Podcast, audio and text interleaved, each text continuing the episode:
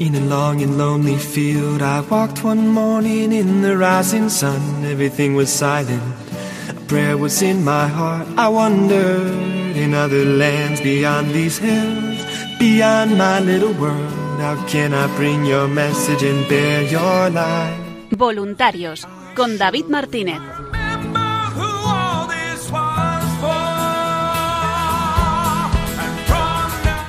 Buenas noches y bienvenidos una semana más al programa Voluntarios.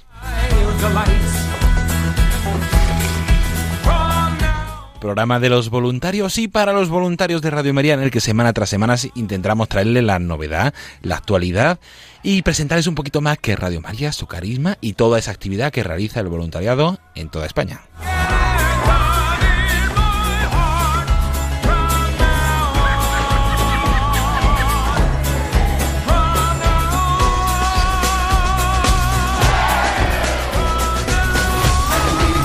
En el programa de hoy cambiamos un poquito el ritmo y hoy le vamos a ofrecer una conferencia, una conferencia titulada Las apariciones de la Virgen María que impartió el presidente de Radio María España, José Manuel Díaz Quintanilla, el pasado 9 de agosto en Palma de Mallorca. Comienza Voluntarios. Y sin más, yo creo que bueno, pues entraremos ya en lo que es el, el motivo de la conferencia, que la he articulado en dos partes. La primera es eh, lo que dice la doctrina de la Iglesia sobre, sobre este tema y la segunda entraremos ya en lo que son las historias de las apariciones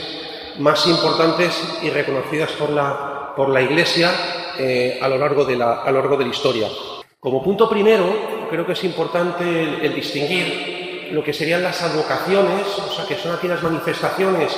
que tiene la Virgen María, como por ejemplo, pues las gracias recibidas, el hallazgo de, una imagen, el hallazgo de alguna imagen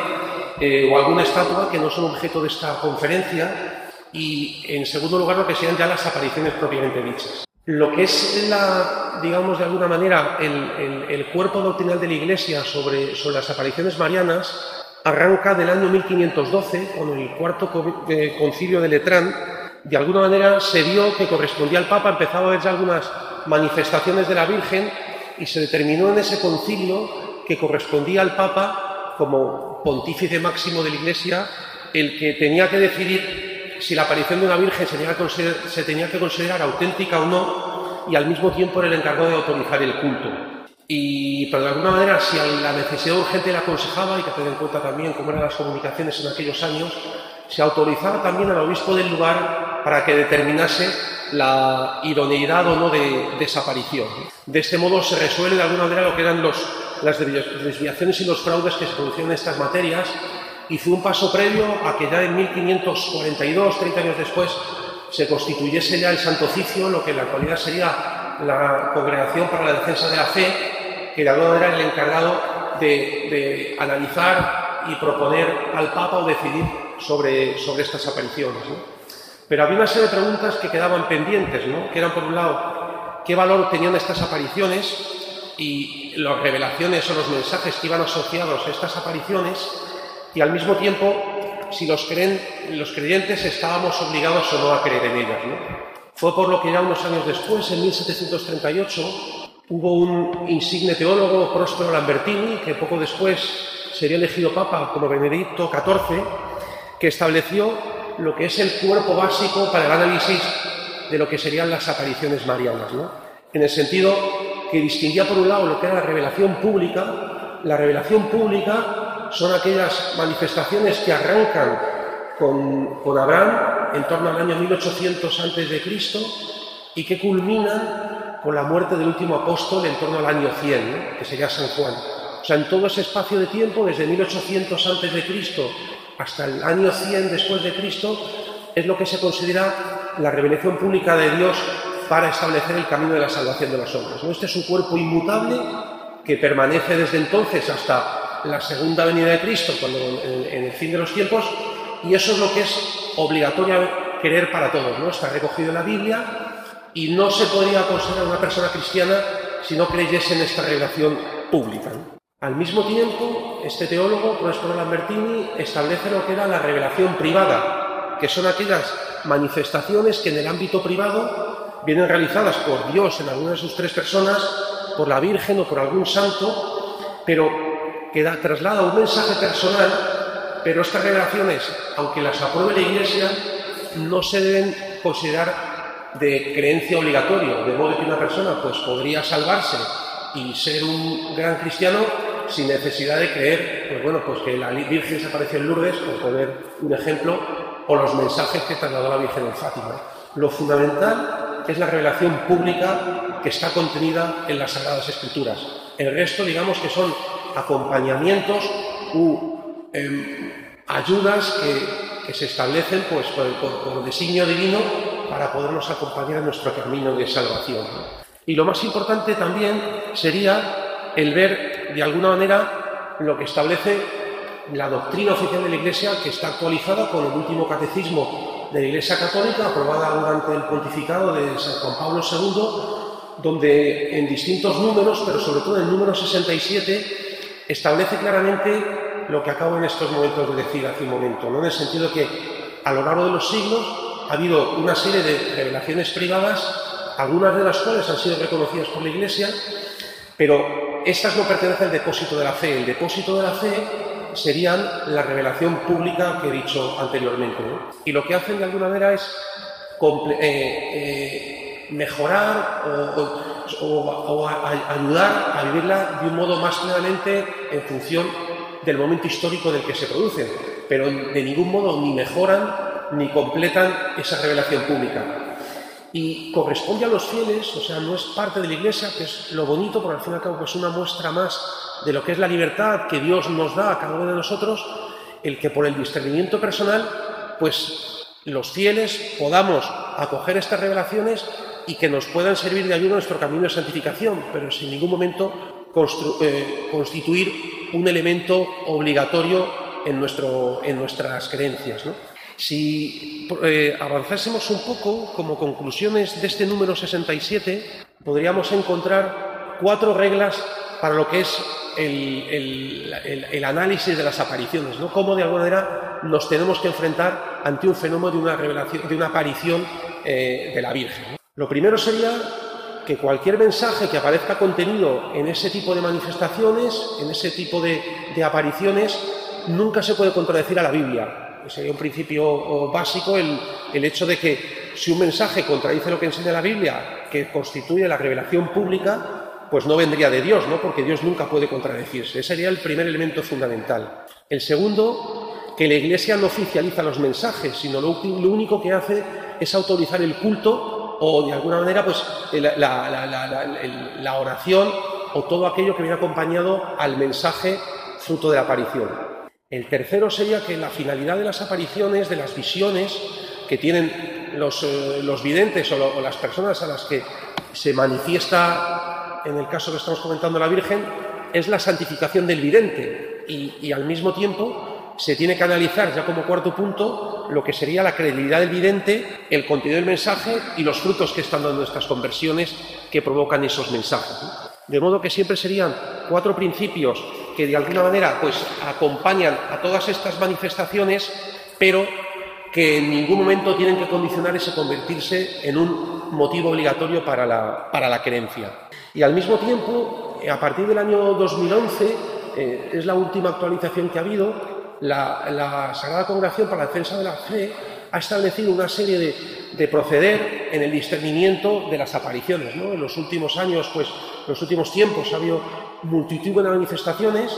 y entonces lo que establece es una serie de criterios para que de alguna manera pues, eh, se, pueda, se pueda seleccionar y establecer criterios para el discernimiento por parte de la Iglesia y de los fieles. la primera norma, y completando lo que venía del anterior concilio de Letrán del año 1512 que comentaba al principio, tendríamos que el deber de vigilar e intervenir ante un fenómeno de aparición corresponde al ordinario del lugar, al obispo a la, diócesis en las que se produzca esa manifestación.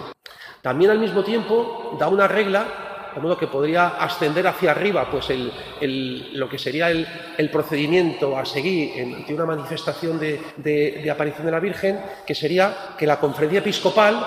tanto a nivel regional o nacional, podría intervenir o bien porque el ordinario del lugar después de haber analizado como le compete a él canónicamente, pues eh, pidiese un, consejo o una ayuda para poder tener mayor claridad en el análisis de la situación, o también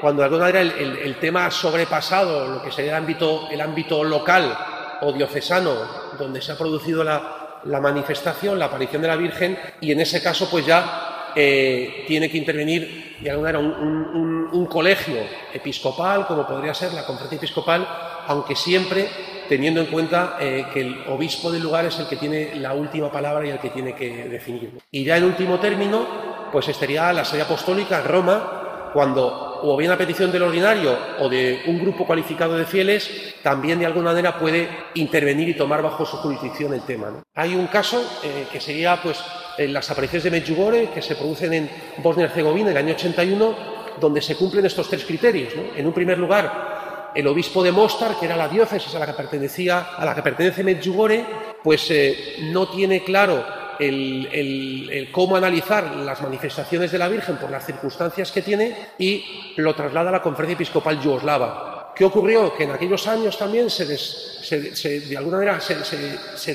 desaparece eh, Yugoslavia y como tal la conferencia episcopal yugoslava y no da tiempo a que se manifieste. Por lo que últimamente ya, a partir del año 2011, eh, Benedicto, Benedicto XVI, el Papa Benedicto XVI, crea una comisión pontificia presidida por, por, el cardenal Ruini, que era el vicario, el vicario de Roma del, y presidente de la Conferencia Episcopal Italiana, que estaba retirado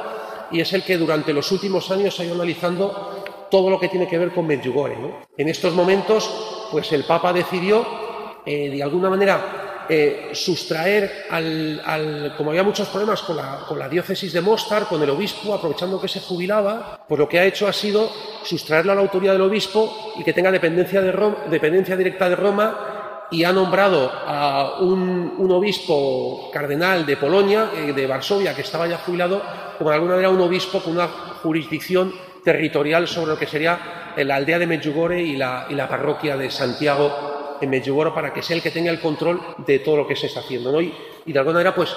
ver cómo se desarrollan los acontecimientos para, en el momento que se considere oportuno, pues decidir ya el que, el que consta la, sobrenaturalidad, que son los grados que veremos que luego tiene las apariciones, las apariciones marianas.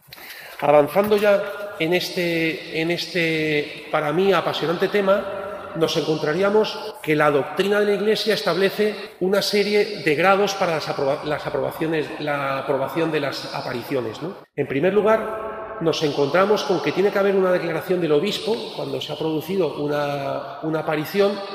en la que el obispo tiene tres opciones. La primera, y sería la más clara, consta la sobrenaturalidad en el sentido que el obispo emite un, escrito o hace una manifestación, puede ser al terminar una Eucaristía o con el motivo con ser oportuno, en el que indica claramente que es un hecho real o que existen indicios constatados y racionales para justificar la aparición de la, de la Virgen María y que se puede celebrar el culto. Otra opción puede tener, que es eh, la Iglesia siempre con su sabiduría, pues dejar el tema abierto y entonces decir que no consta la sobrenaturalidad. Este ha sido un, hay muchísimas situaciones que se han producido a lo largo de la historia donde eh, pues esa eh, eh, posible sobrenaturalidad pues ha tardado mucho tiempo en poderse confirmar. Hay un caso que yo considero paradigmático, que es en las apreciaciones de Laos. Laos es un pueblo de la diócesis de Grenoble, donde en el año, en el año 1664 la Virgen se aparece a Benoit Recurel, que era una, chica que había en, esa población, en Laos,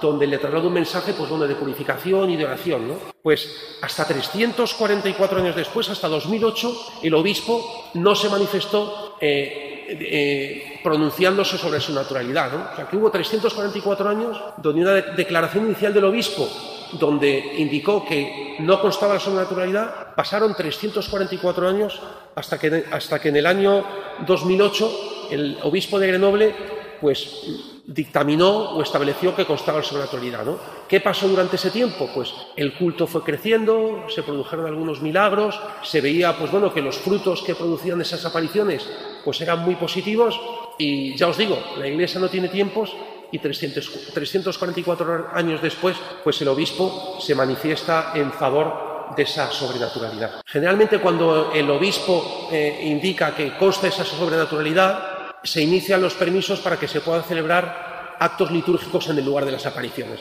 Pues sería, por ejemplo, en Lourdes, a los dos años, pues ya en la gruta se empieza a celebrar misas con autorización del obispo, en Fátima a partir del año 30, o sea que con el paso del tiempo, pues cuando se emite esa declaración de sobrenaturalidad, pues se autoriza el culto. El tercer nivel de aprobación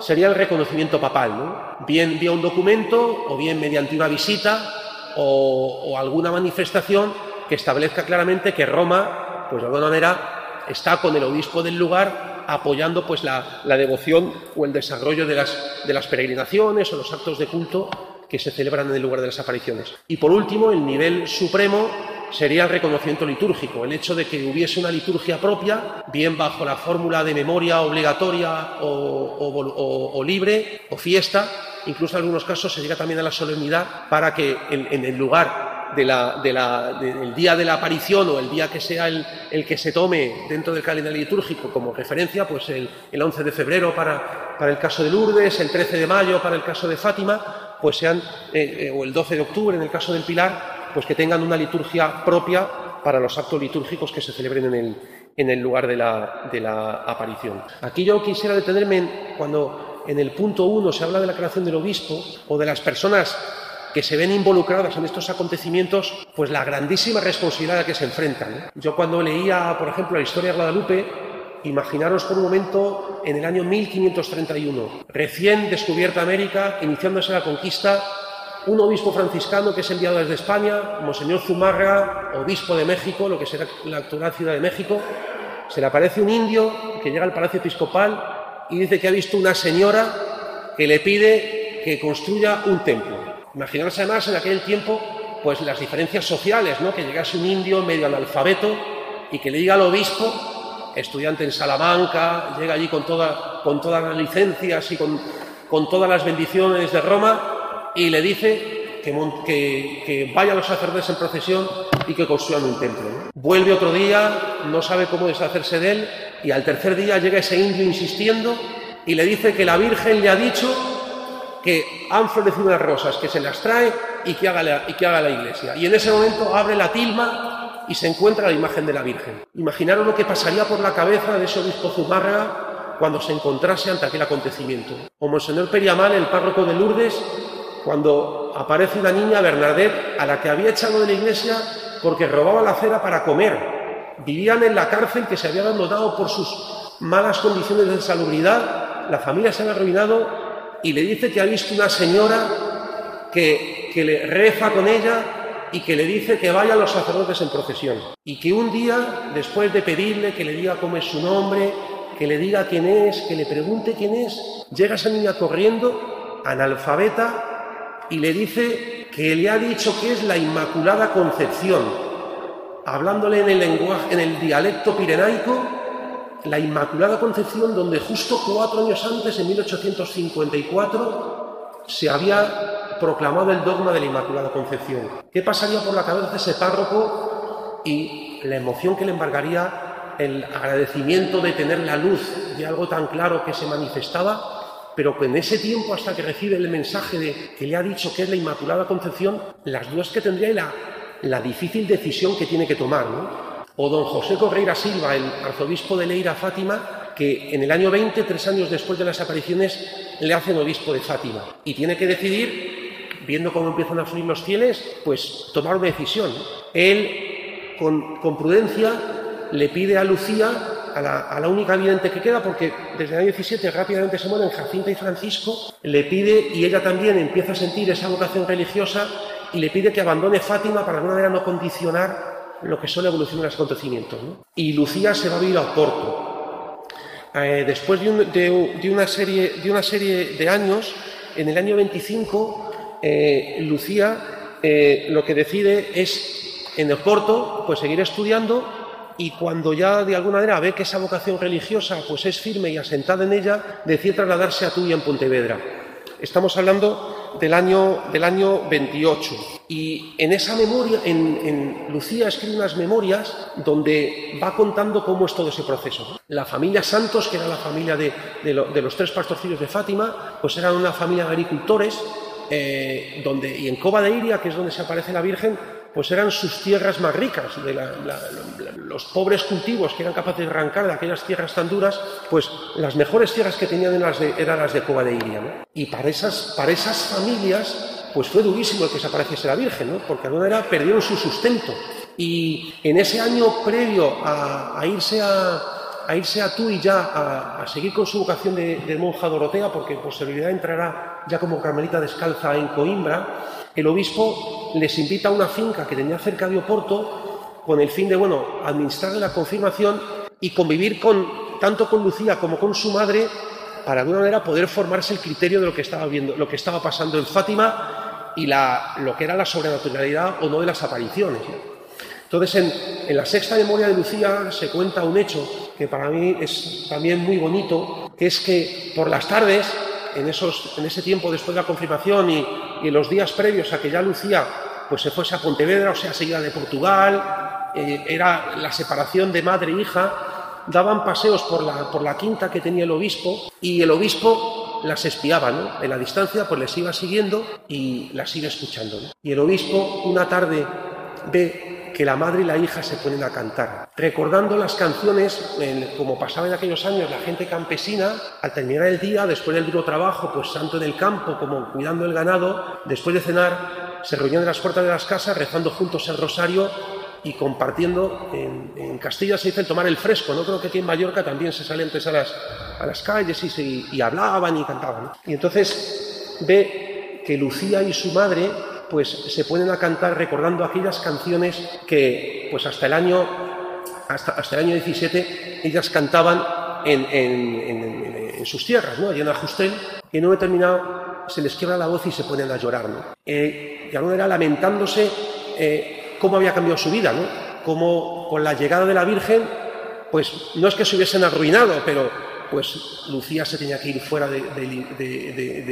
de Fátima, la familia se había separado, se había muerto Francisco, se, había, muerto, Jacinta, y cuando el obispo ve que se ponen a llorar, lamentándose, pero al mismo tiempo agradeciendo a la Virgen, pues que hubiesen sido dignas de aparecerse ante ellas, es cuando se da cuenta de que eso pues tiene que ser sobrenatural, no tiene razón el, el, que ahí no puede haber ficción, ¿no? Y es lo que le lleva al año 30 pues autorizar ya el culto y, es el despegue ya definitivo de lo que sería pues eh, todo lo que es el santuario de Fátima y todo lo que va unido al, mensaje de la, Virgen de Fátima. Quería comentar también muy rápidamente lo que serían eh, los elementos de las apariciones que se dan por lugar, por un, en, primer, en primer término, el lugar, que suelen ser sitios aislados, donde nadie se imaginaría, pues, ¿por qué decide la Virgen ir ahí, no? Pues Lourdes era el sitio donde bebían los cerdos y era el basurero de una pequeña aldea en plenos Pirineos. ¿no? En Fátima, pues lo mismo, en el sentido de una tierra pobre, lejos de Lisboa, un lugar totalmente aislado. El Tepeyac en, Ciudad de México, también a las afueras de la ciudad, se estaba ya construyendo el Zócalo, todo lo que era el, centro histórico de, México, y en un sitio apartado pues aparece ahí de golpe, de golpe la Virgen, ¿no? Y en tantos sitios en los que luego veremos que se han producido esas manifestaciones y que siempre suelen ir acompañados, en la mayoría de los casos, de eventos sobrenaturales, ¿no? Pues hay una fuente, hay un baile del sol, hay, hay elementos que los hacen diferentes. Luego estaría, por último, también el mensaje, donde de alguna manera los videntes siempre tienen una visión detallada y muy consistente de lo que se le ha dicho a la Virgen, ¿no? Siempre pues recuerdan exactamente las palabras, son capaces de defenderlas con una gran humildad, sin ningún tipo de, sin ningún tipo de aspavientos, lo que de alguna manera pues hace que, con el paso del tiempo y viendo los frutos que van dando estas manifestaciones, pues dé lugar al reconocimiento. Y por último, los videntes. ¿no? Ahora veremos en la, en la pequeña relación de las apariciones que comentaremos, pues esa fidelidad, esa humildad, siempre son gente que dirías que, que habrá visto la Virgen o porque ha decidido el que sea esa persona la que tenga la, que tenga la manifestación. A mí me gusta siempre eh, poner esta, esta, irlo leyendo así un poco por encima, tampoco voy a detallar más, es el testamento de Santa Bernadette. No está escrito por ella, lo hizo, lo, hizo, lo hizo una, una escritora francesa, Marcel Claire, en la biografía posiblemente la mejor que hay sobre Santa Bernadette, y lo que hace es silvanar los distintos escritos que tiene, que tiene, que tiene Santa Bernadette, y de alguna manera pues se puede ver pues la santaza que era, ¿no? Las tribulaciones, las pruebas a las que se ve sujeta y que de alguna manera si no es por una fuerza sobrenatural o la experiencia que tuvo, pues es imposible de comprender, ¿no? El ver pues la pobreza la que tuvieron, el agradecimiento continuo que tiene siempre a partir de todos los problemas que tuvo, pues desde la bofetada que le daba en el noviciado, las burlas y las ofensas de sus compañeras, la, la superior que le decía que estaba loca, en ningún momento aceptó ningún donativo, pese a que eran pobres de solemnidad, nunca aceptó ninguna limosna en el tiempo que estuvo, en Lourdes. También pues, el hecho de que se tuviese que morir sola, alejada de, sus, alejada de su familia, cuando se muere su madre no se puede despedir de ella. La única visita que tuvo de su padre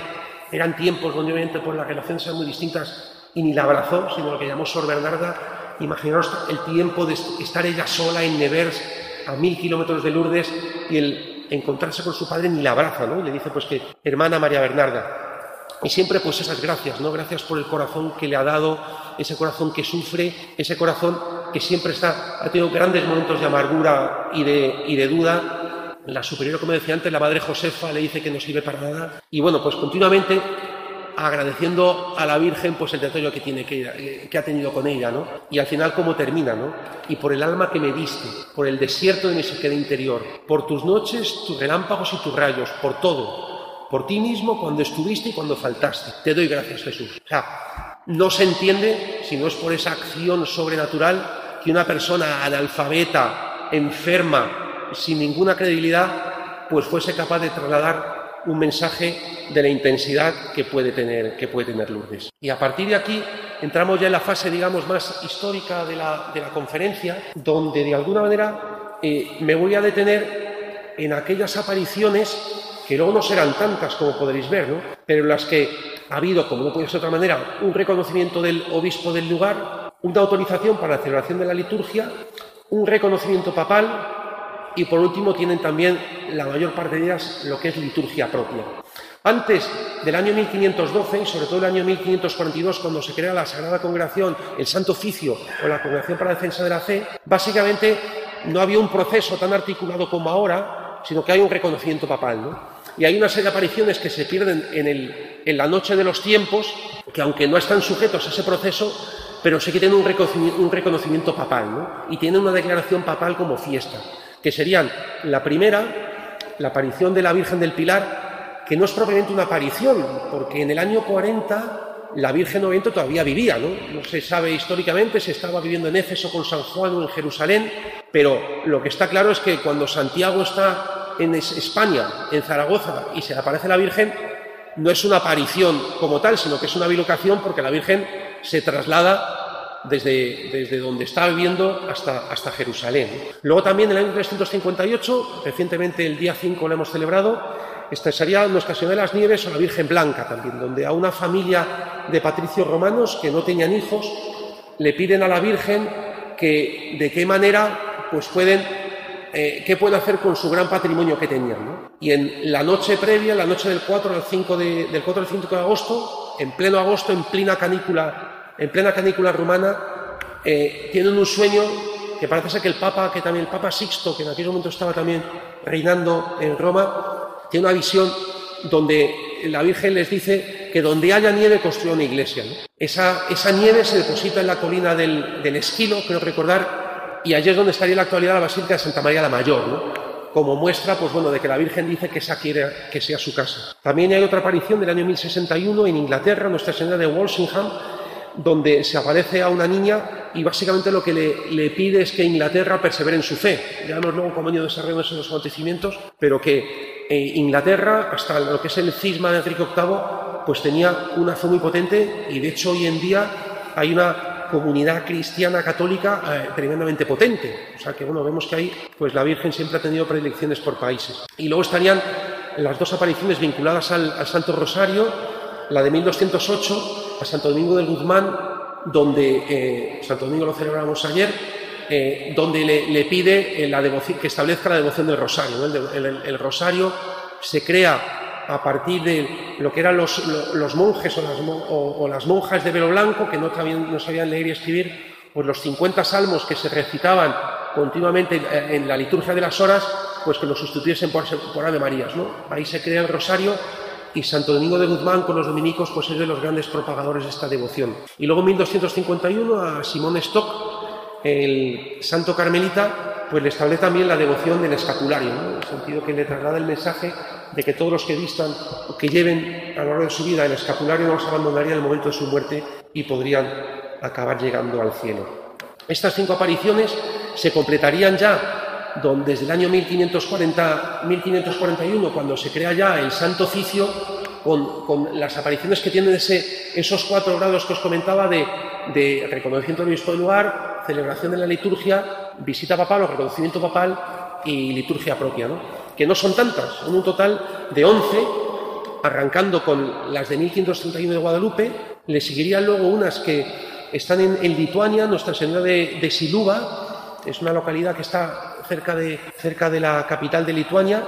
donde además se produce en, un pueblo de que era protestante, ¿no? Y allí se aparece la Virgen y les pide que vuelvan a la fe. O sea, en aquellos años lo que es la herejía protestante se estaba desarrollando mucho en aquellas tierras que habían sido muy católicas y les piden que vuelvan a la fe. Y tiene una historia muy bonita, la Virgen se pierde, luego se encuentra y es un lugar de mucho culto. Yo tengo la suerte de poderlo visitar, estuvo también San Juan Pablo II allí y es la imagen nacional, la, Virgen Nacional de, Lituania. Y luego ya arrancan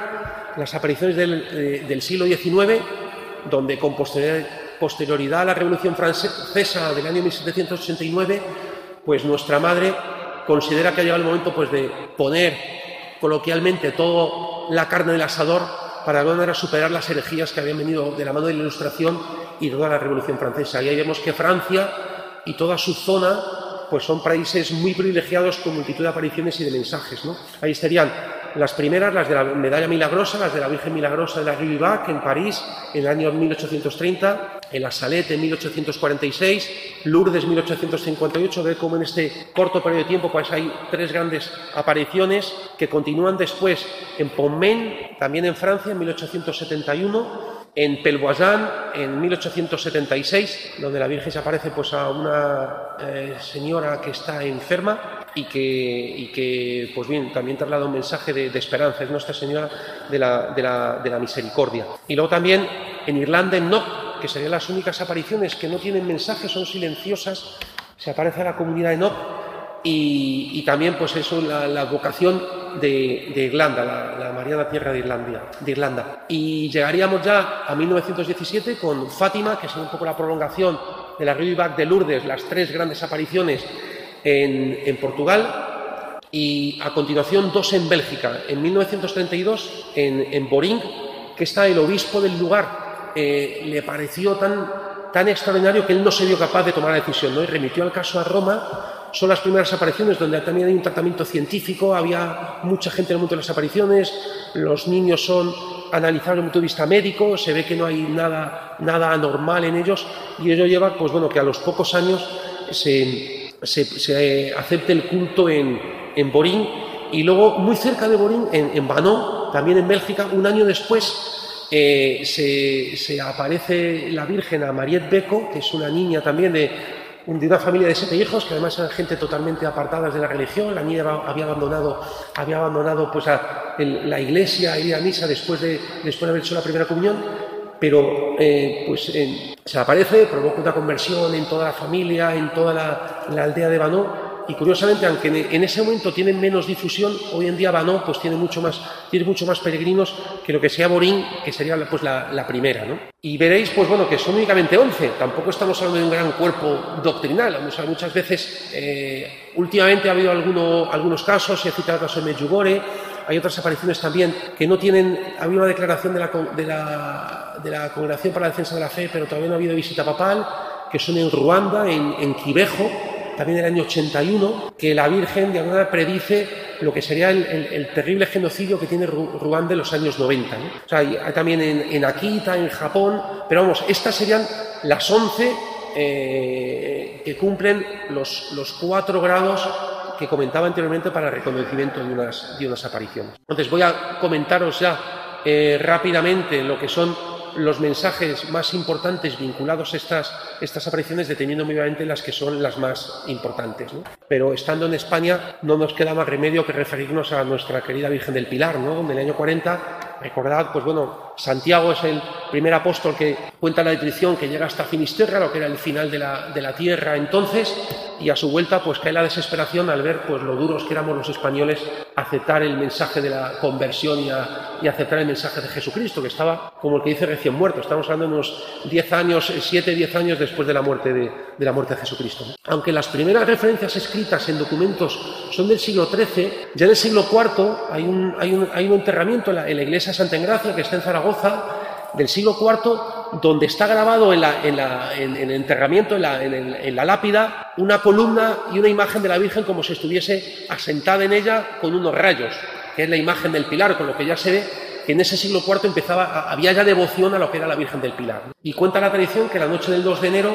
cuando Santiago en su desesperación cae en sueños, pues a orillas del Ebro, la Virgen, él oye unas, unas voces de ángeles que cantaban el Ave María y vio aparecer a la Virgen, a la, a la Virgen María sobre la, la, piedra la que se, en estos momentos todavía se puede, se puede eh, eh, besar,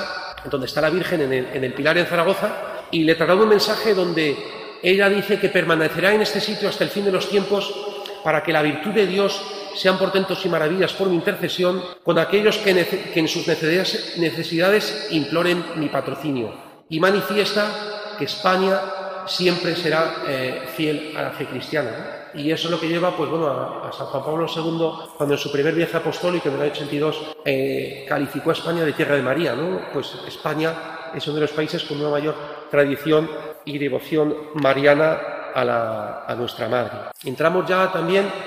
en 1531 en, en las apariciones de Guadalupe,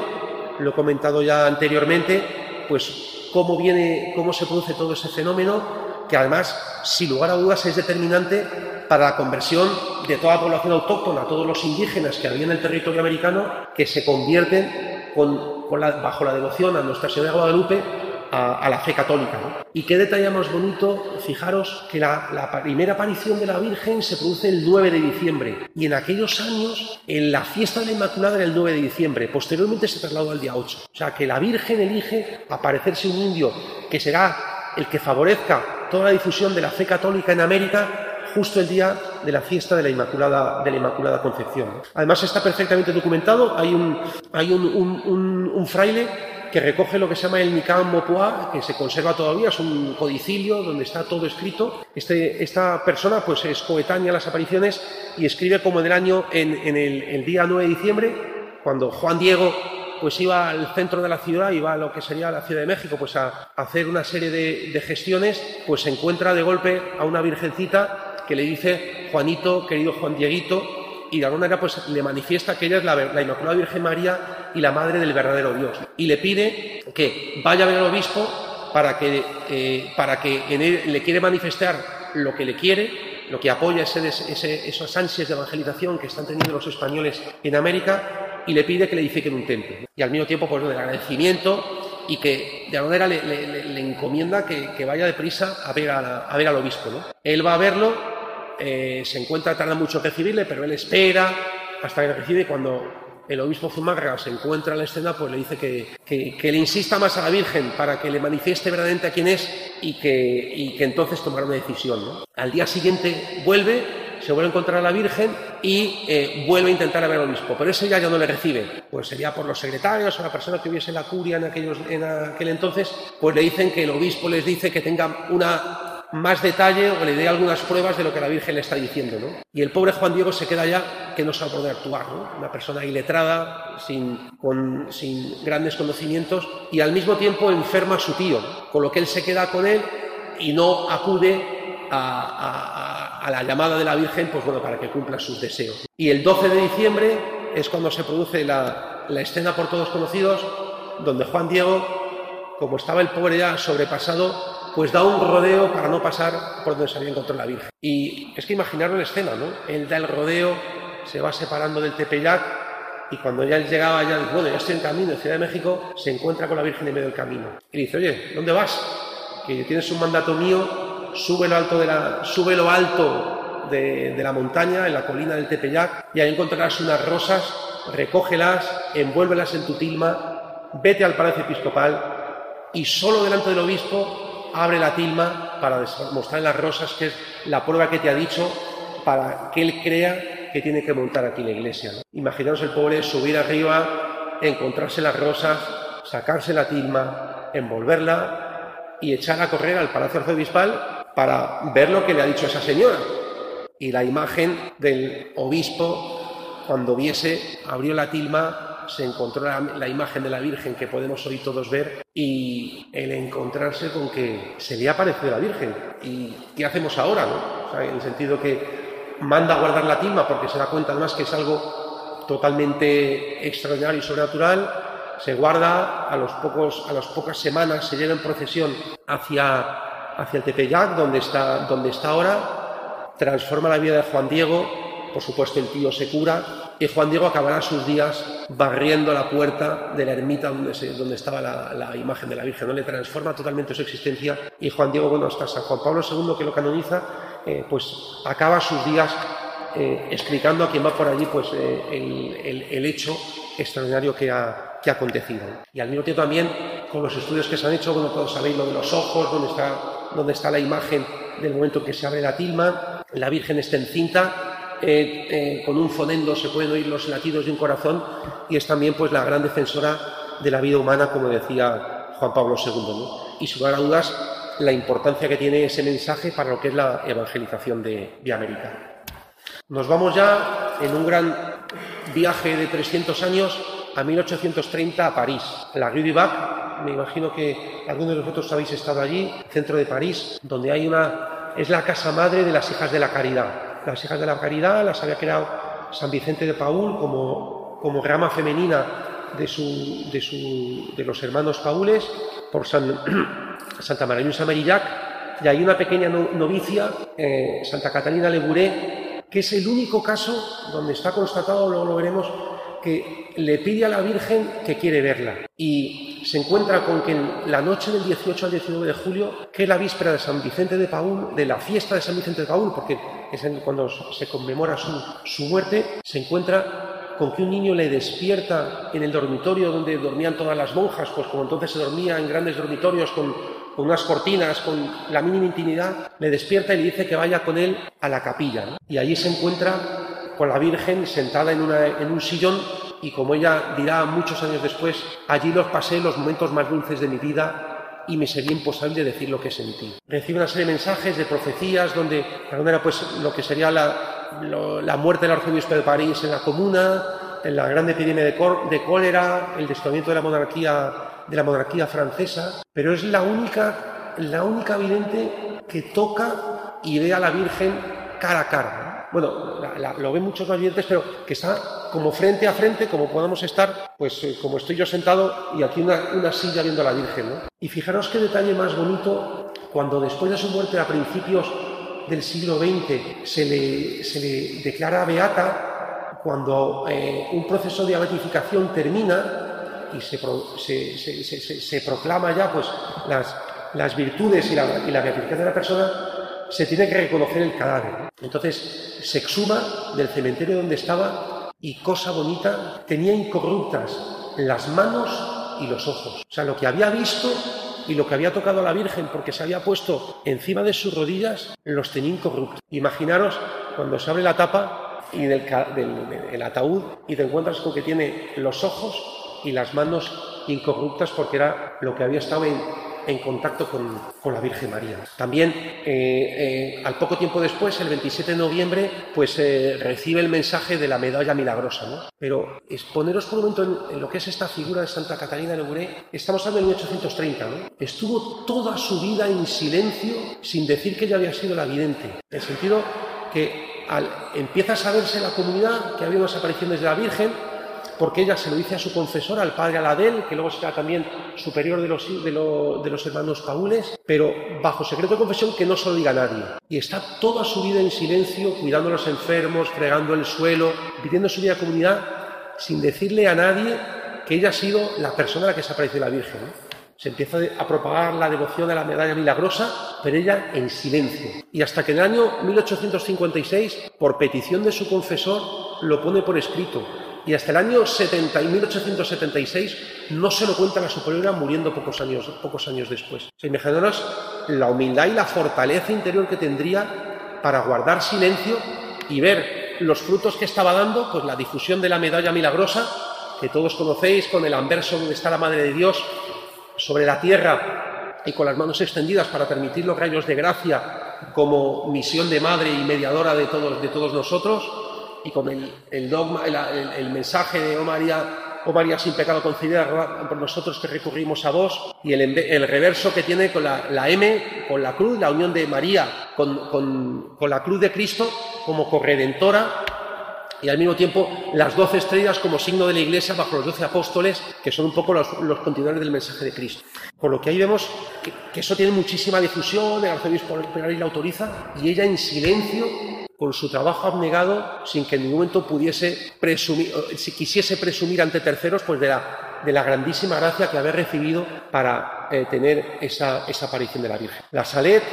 el mensaje sería en el año 46, regresen a Dios con todo el corazón, un mensaje de penitencia donde la Virgen se lamenta de que en aquellos años empiezan a no guardarse el tercer mandamiento del santificar las fiestas, donde se trabajan los, los, días festivos y al mismo tiempo tampoco se cumplen los preceptos de que los hombres pues eh, no respetan el nombre de Dios Hijo. ¿no? Empiezan las blasfemias, predice una serie de epidemias, lo que serían pues la filoxera, que arrasa todas las, todas las, eh, plantaciones de, de vid de, Europa, el, escarabajo de la patata de Irlanda, y son épocas de grandes, de grandes dificultades. La Virgen siempre traslada un mensaje de conversión, oración perseverante y profunda, participación en la Santa Misa y recobrar la dignidad de actuar como cristianos, el, que reconozcamos, nos desprendamos de los respetos humanos y manifestemos nuestra, nuestra, nuestra fe sin ningún, sin ningún rubor. Llegamos ya al año 58 a Lourdes. Lourdes, Santa Bernadette, como comentaba anteriormente, donde de alguna manera pues, se convierte a esa pequeña aldea de los Pirineos, pues la ciudad de la santificación, el sufrimiento y el, y el cariño a los enfermos. Es una aparición muy vinculada con la Vilagrosa, en el sentido de que Santa Bernadette pues llevaba la, la, imagen de la, la, medalla milagrosa, colgaba de su cuello, la Virgen está rezando, eh, reza el rosario, tiene un rosario entre, entre sus manos y al mismo tiempo, pues bueno, la humildad, comentaba antes de Santa Bernadette, el hecho, pues bueno, que decida irse fuera de Lourdes a vivir su vocación religiosa, muere Never sola después de una durísima, durísima enfermedad y es un mensaje pues, de, la Virgen de, oración y de, penitencia. ¿no? Son un total de 18 apariciones, aquí las veis detalladas, donde pues, la primera, el 11 de febrero,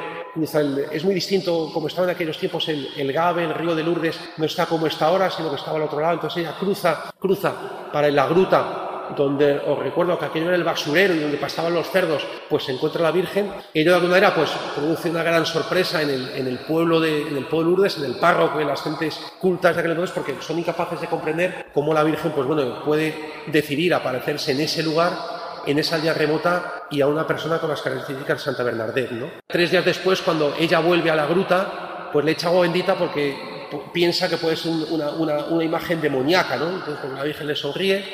Luego, a continuación, la Virgen tiene, eh, de alguna manera, ante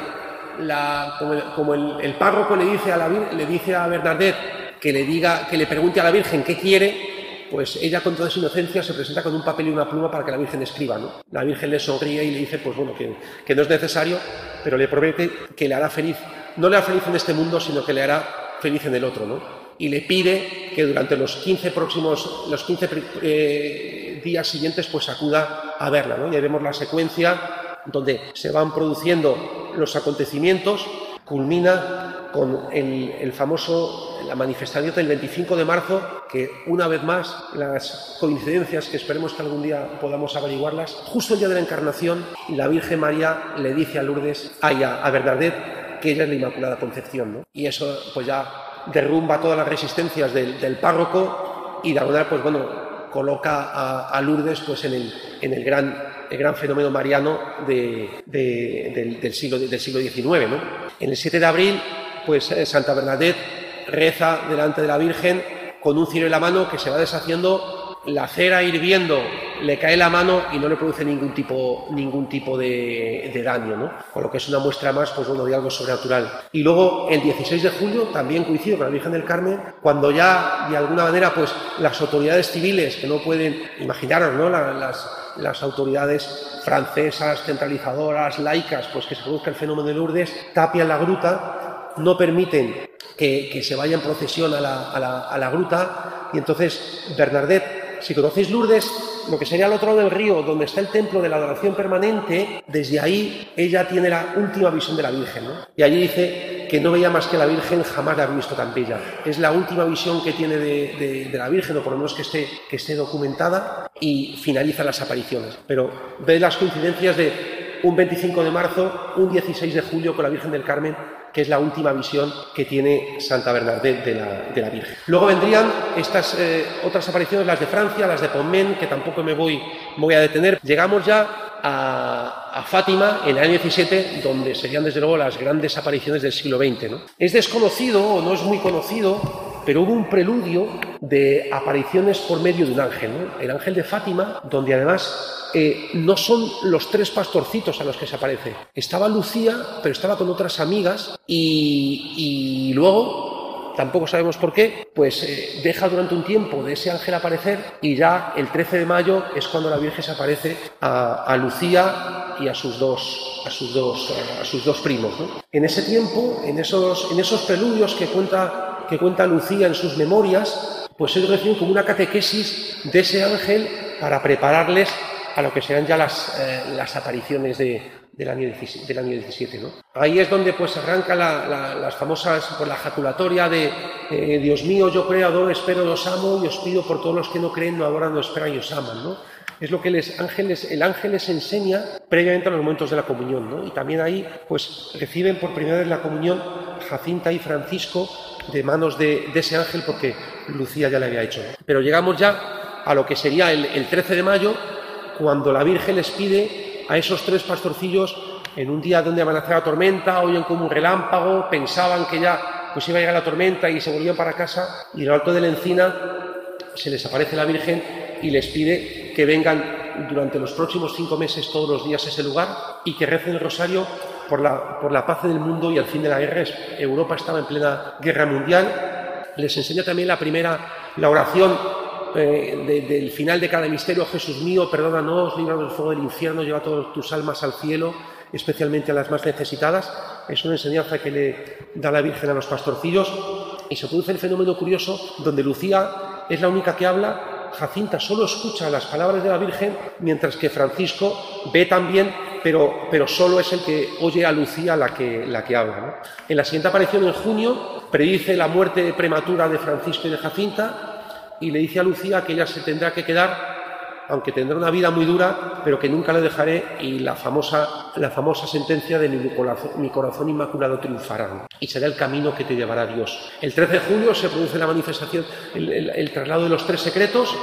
que ya se puede decir que son, el primero era la visión del infierno, el segundo el inicio de la Segunda Guerra Mundial y la petición de la consagración de Rusia a su Inmaculado Corazón,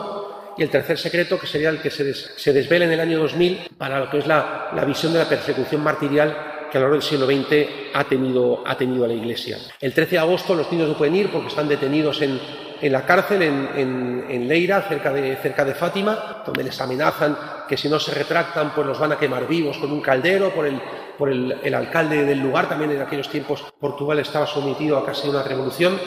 Ellos van el 19 de agosto y la Virgen les, les, les instruye para que recen el rosario. Llega el 13 de septiembre también, donde de alguna manera predice lo que será el gran milagro del 13 de octubre, donde ante más de 70.000 personas pues se produce el famoso baile del sol y la, despedida de la Virgen, donde hay una visión de Nuestra Señora del, Carmen acompañada de San José y del Niño como última manifestación. También hay otras manifestaciones posteriores a Lucía, tanto, tanto en Pontevedra como, como en Tui, eh, estableciendo también la devoción de los cinco primeros meses de mes, de, los primeros sábados de mes. Yo me voy a detener simplemente en un pequeño bosquejo histórico de lo que es el, mensaje de la Virgen para la consagración de Rusia. ¿no? Sabéis que durante un tiempo, pues bueno, esa petición de la Virgen no es atendida. Hay algunos intentos de consagración El, el primero sería por, eh, por, el Pío XII, cuando el 31 de octubre del año 42 consagra la Iglesia y el mundo al Inmaculado Corazón de María. ¿no? Pero de alguna manera no sigue el mandato de la Virgen que le pide que consagre Rusia. ¿no? Es por lo que el 31 de octubre del año 50, eh, previo, eh, proclama el dogma, del, el dogma de, la, Asunción de la Virgen María. Ahí se produce también un baile, del sol en Roma. Y el 3 de noviembre, justo esos tres días después, se produce la derrota del Alamein. ¿no? Las tropas de Rommel son derrotadas por Montgomery y de alguna manera es el fin del avance del nazismo, es el punto máximo del, poderío nazi, a partir de se derrumba y terminará unos años después, cinco años después, con, la, con lo que sería pues, el, el, fin de la, el fin de la Segunda Guerra Mundial, ¿no? Con lo que de alguna manera siempre aparece esa vinculación de Fátima con la paz del mundo, ¿no? También nos encontramos con que Juan Pablo II decide en el año 84 consagrar, consagrar el mundo al, consagrar Rusia, perdón, a, la Virgen para, de alguna manera, que, des, desaparezca el comunismo. Entonces, en el año 84, eso produce el, el, 24 de marzo, en el mes de mayo, sorprendentemente y sin que nadie, sin que nadie lo sepa, eh, vuela el polvorín más importante que tienen las fuerzas estratégicas rusas en la zona de Murmansk. ¿no? Y eso provoca que los rusos eh, se den cuenta que no pueden hacer nada ante la lucha, por son los años donde Reagan acaba de llegar al poder, son los estertores de la, de la carrera armamentística y eh, pues provoca que se empiecen lo que eran las conversaciones SALT y START que, a, que marcan el fin de lo que era la, la, Guerra Fría y la lucha, la lucha nuclear. ¿no? Seguimos adelante eh, con pocos años y lo que había arrancado en, en, en, marzo del año 84, tres años después, el año 87, se firman la, los tratados START, que es los, el, el, el, tratado para, para la, la, limitación y la supresión de las, armas, de las armas estratégicas, y el 8 de diciembre del año 91 estamos hablando de, un corto espacio de tiempo, siete años, ¿quién lo iba a decir? El 8 de diciembre, Día de la Inmaculada, se liquida la URSS. Y el 25 de diciembre, Día de la Natividad, se arría la bandera roja, la del Kremlin. O sea, en siete años, lo que nadie podía en aquellos años predecir, se produce, pues cada uno pensará lo que quiera, pero está claro que si no es por una intervención divina, pues se hace un poco difícil de comprender. Entonces yo quisiera terminar, pues... Eh, agradeciéndoos a todos vuestra, vuestra escucha y seguro que muchos de vosotros que habréis estado pues, en la Gruta de Lourdes, en la Encina de Fátima, en el tapiz rodante de Guadalupe, en el Pilar en Zaragoza, pues que al final esa necesidad de misericordia, María sea nuestra compañera para, como dice la letanía de Puerta del Cielo, sea la persona que nos acompañe para que al final consigamos lo único importante al final de nuestros días, que es la santidad y poder ir al cielo. Y ahora, para terminar el programa, eh, les invitamos a unirse con nosotros a esa oración del voluntario de Radio María. Te agradecemos, Santa Madre del Verbo, por el don precioso de Radio María que has puesto en nuestras manos para que lo hagamos fructificar. Tú, que eres la sierva del Señor, enséñanos a servirle cada día, con humildad y perseverancia, con valentía y fidelidad, respondiendo con generosidad a los deseos de tu corazón. Reina de Radio María, ayúdanos a convertirnos en los apóstoles de tu amor. Amén. Voluntarios con David Martínez.